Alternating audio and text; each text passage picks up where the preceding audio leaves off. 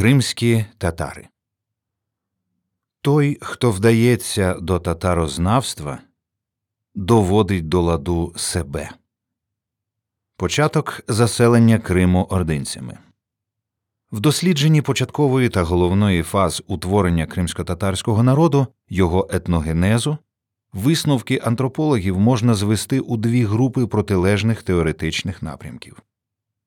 Прибічники першої здебільшого радянські вчені та їхні пильні учні та теперішні послідовники вважали, що пращури цього народу цілком і сповна належали до кочових орд, котрі колись емігрували в Крим і під впливом місцевого осілого населення переключилися на інші господарські та культурні стандарти життя. Свого часу до таких впертих послідовників обов'язкового переселення давніх народів апелював уїдливий німецький культуролог. Тут ми натрапляємо на улюблене поняття сучасного історичного мислення. От коли трапиться сьогодні на шляху історика народ, який щось таке здійснив в історії, він, історик, просто зобов'язаний поставити собі питання звідки він, цей народ, з'явився. Так таки правила доброго тону вимагають в народу, щоб він звідкілясь походив і мав прабатьківщину, а те, що він може опинитись вдома саме там, де він знаходиться зараз, мало необразливе припущення. Переселення улюблений мотив переказів правічного людства, втім його використання в серйозних дослідженнях перетворилось мало не в манію. Вже не запитують про те, чи дісталися китайці до Китаю, а єгиптяни до Єгипту, запитують лише звідки та коли це відбулося. Вчені з більшою охотою вивели б семітів зі Скандинавії, а арійців з Ханаану, аніж відмовились би від поняття прабатьківщини. Прибічники іншого погляду доводять, що кочовики XIII століття, емігрувавши у густозаселений у порівнянні з сусідніми степами Крим, стали не більше як частиною, котра вже існувала з незапам'ятних часів етнічної мозаїки чи лише однією з поміж груп, котрі склали базу для етногенезу кримських татар як корінного народу Криму. Перекажемо цю гіпотезу, яка видається що найвірогіднішою по спромозі доказово. Частина багатомовного масиву численних племен азійських кочовиків, котрий згодом названо Золотою Ордою, увігналася до півострова в першій чверті XIII століття. Нагадаємо, що ще до цієї події тюркський етнічний елемент, нащадки гунів, хозар, праболгар, але найбільше печенігів і кипчаків половців, якщо не домінував на півострові, то був присутнім у доволі чималій кількості, і то не тільки в сільській місцевості, а й серед міських культурних центрів. Таким чином, арабський письменник Ібн Аль Ассір кажучи про судак кінця 12-го, початку 13-го століття, зауважує, що це місто Кипчаків, з якого вони одержують усі свої товари, адже воно лежить на березі Хозарського моря. Що ж золотоординці являли собою? Суто антропологічно це була строката суміш рас, в якій переважали європеоїди. Втім, серед прибульців чимало було й монголоїдів, а ще більше нащадків міжнаціональних шлюбів. Дорогою до Криму кочовики Батия перемішувалися і навіть розчинялися поміж маси кипчаків, котрі мешкали в степах при Чорномор'я і були, як відомо, тюрками за мовою та походженням. Адміністрація Золотої Орди складала перші кримські грамоти своєрідною мовою, поєднавши дві тюркські тобто кипчакську та гуську туркменську мови.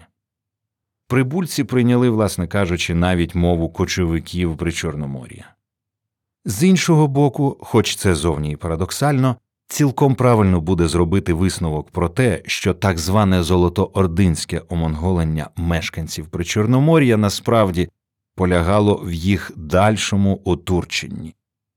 Річ у тім, що в значенні мови, а подекуди і культури Золота Орда була дуже значущим носієм саме тюркського елемента, незалежно від суто антропологічних рис її племен. Вони були тюрками, усі ці кипчаки, кумани половці, огузи, кочові булгари, проболгари, маджари, мадяри, хозари, тюркомовні кочовики татари з численних племен, котрі прибули сюди з чингізидами, з барвистим виглядом та одягом. Ця спільнота багатьох племен мала декілька адміністративних та культурних центрів Солхат, Ескікерим, Азак, Азов, Акерман, Білгород-Дністровський, Ургенч, Хорезм, столиці Сарай, річка Волга та Сарайчик, Сарай Ал-Жедід, річка Яїк, Хаджітархан, гирло річки Волги. Сучасникам здавалось, що факт належності нових поселенців Криму до тюрків несуттєвий, тому за стародавньою традицією їх називали татарами. У 1223 році золотоординці запровадили намісництво в Судаку, звільненому від турків сельджуків. А ще через 10 років один з ординських військових керівників темників на ім'я Ногай витиснув більшу частину місцевих кипчаків за перекоп. Темник, тобто Тумен Ваші, воєначальник над десятьма тисячами воїнів. Але всіх кипчаків, зокрема й вже частково асимільованих, витіснити не було як.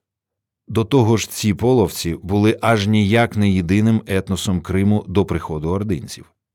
В XI-XIII столітті у Криму навіть в умовах кипчакської, сельджуцької, ординської імміграції не було такого, щоб одне населення замінили іншим, про що свідчать історичні джерела, зокрема матеріали розкопів. А втім, деякі вчені вважають, що саме 1233 рік в етнічній історії Європи можна визнати за початок кримських татар. З цим твердженням можна погодитись, але з суттєвим зауваженням. На півострові тепер були присутні майже всі етнічні компоненти, усі складові, з яких лише декілька століть по тому складеться нова нація. Інакше кажучи, кримських татар ще не було. В Криму зібралися їхні прабатьки. Самоназва мешканців Криму не мала нічого спільного з етнонімом кримські татари, який виник згодом. Заслуговує на увагу репліка Нуріє Біязової, що тоді лише почалось об'єднання в єдиний народ, бо були різні групи ялибойлу, тати, кипчаки, ногайці, які з часом почали називати себе Киримли. І ще одне раніше до гіреїв Кримське ханство вже звалося Кримським юртом. Процес етногенезу корінного населення Криму, а саме кримських татар, відбувається протягом століть. Це стосується і середньовіччя, і XVIII та XIX століть, коли етногенез нації буде закінчено. Хоча процес цей взагалі не має кінця він триває, поки етнос живе і розвивається. Першим з намісників був Узан Тимур, онук Джучі, старшого сина Чингісхана. За деякими джерелами, Узан Тимур був кримським намісником ще й за часів Батиєвого онука, великого золотоординського хана Менгу Тимура. В XIII столітті чисельність населення півострова помітно зросла завдяки імміграції, яка відбувалась двома шляхами суходолом через перекоп, тюркські орди з за Волги та Дону, і водою, Чорним морем йдеться про малоазійців сельджуків, теж тюрків. На південному березі їх лишилося досить чимало.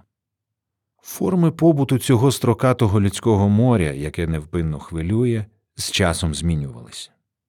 Спершу кучовики залишались на півострові лише взимку, а влітку знову йшли в безкраї степи при Чорномор'я, вкриті високими травами. Водночас кожен з улусів мав певну зону, їх було сім. Згодом осілі улузбеї утворили тут свої бейлики або батьківщини, які здобули назви за іменами бейських родів. Ширіни оселились на землях від Перекопа до Азовського моря разом із Солхатом. Недалеко від них в районі Судака і Кефе Аргини, а нижче рівниною Барини. Сіджеутів та мансурів цілком задовольняв степовий простір разом із Західним Кримом. А яшлави заклали свої родові села Бююк Яшлав і Кючук Яшлав на південь від Бахчисараю, який на той час ще не існував. Пізніше бейлики об'єдналися в суцільну державу Кримський юрт. Кінець кінцем місце на ханському престолі здобув рід гіреїв, який мав родові зв'язки з ширінами. Імена інших родів збереглися за топонімами це стійкий та консервативний вид інформації.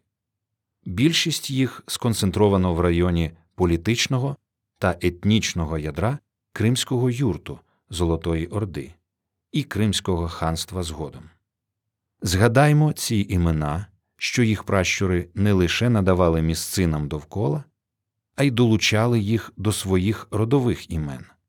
Байдар, Чоргун, Сюйрень, Албат, Качикальйон, Актачі, Аранчі, Бодрак, Мангуш, Кояш, Карач, Куркчі, Даїр, Бітак, Аратук, Джолман, Вайрат, Калмук Кара, Кайнаут тощо. Носії середземноморської культури італо-грецького походження в 13-14 століттях складали майже дві треті міського населення Східного Криму.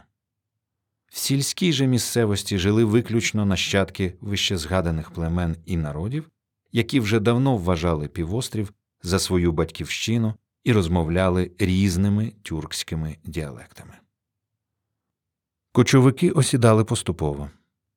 На зауваження історика між кочівником і осілим мешканцем тонка межа, трохи менше дощів, і селянин схоплюється із землі, трохи більше, і кочівник сіє хліб. І навіть без культурного обміну між поселенцями процес осідання змінює побут і духовний світ колишніх степових мандрівників. Раніше їхнє поняття власності було радше відносним, адже вони володіли лише особистим, сімейним рухомим майном, до того ж таким, що весь час змінювалось. Навіть будки час від часу псувалися, не казати вже про природну заміну домашньої худоби. Тобто ще не було головної умови для виникнення спадкового нерухомого майна, спадкової історії, пов'язаної з природними рукотворними пам'ятками. Тепер, коли люди почали справляти постійне житло, становище змінилося. Виникає символічний образ селянської будівлі, яка за устроєм приміщень і кожною рисою зовні свідчить про походження свого мешканця. Сільський дім це величний символ осілості, він сам рослина, він занурює коріння глибоко у власний ґрунт. Це власність наповнена святою суттю. А вже далі стає група розкинутих поруч будівель, де виникає чуття спільноти. Селище здобуває спільну мову, архітектурний образ і стиль культури. Внутрішня міграція також сприяла цьому глибокому етнокультурному процесу. Тож у другій половині XIII століття ми вже бачимо кримських татар як господарів генуезького торгового пункту Солхата Солката, тепер Старий Крим, одного з велелюдних культурних та економічних центрів Сходу.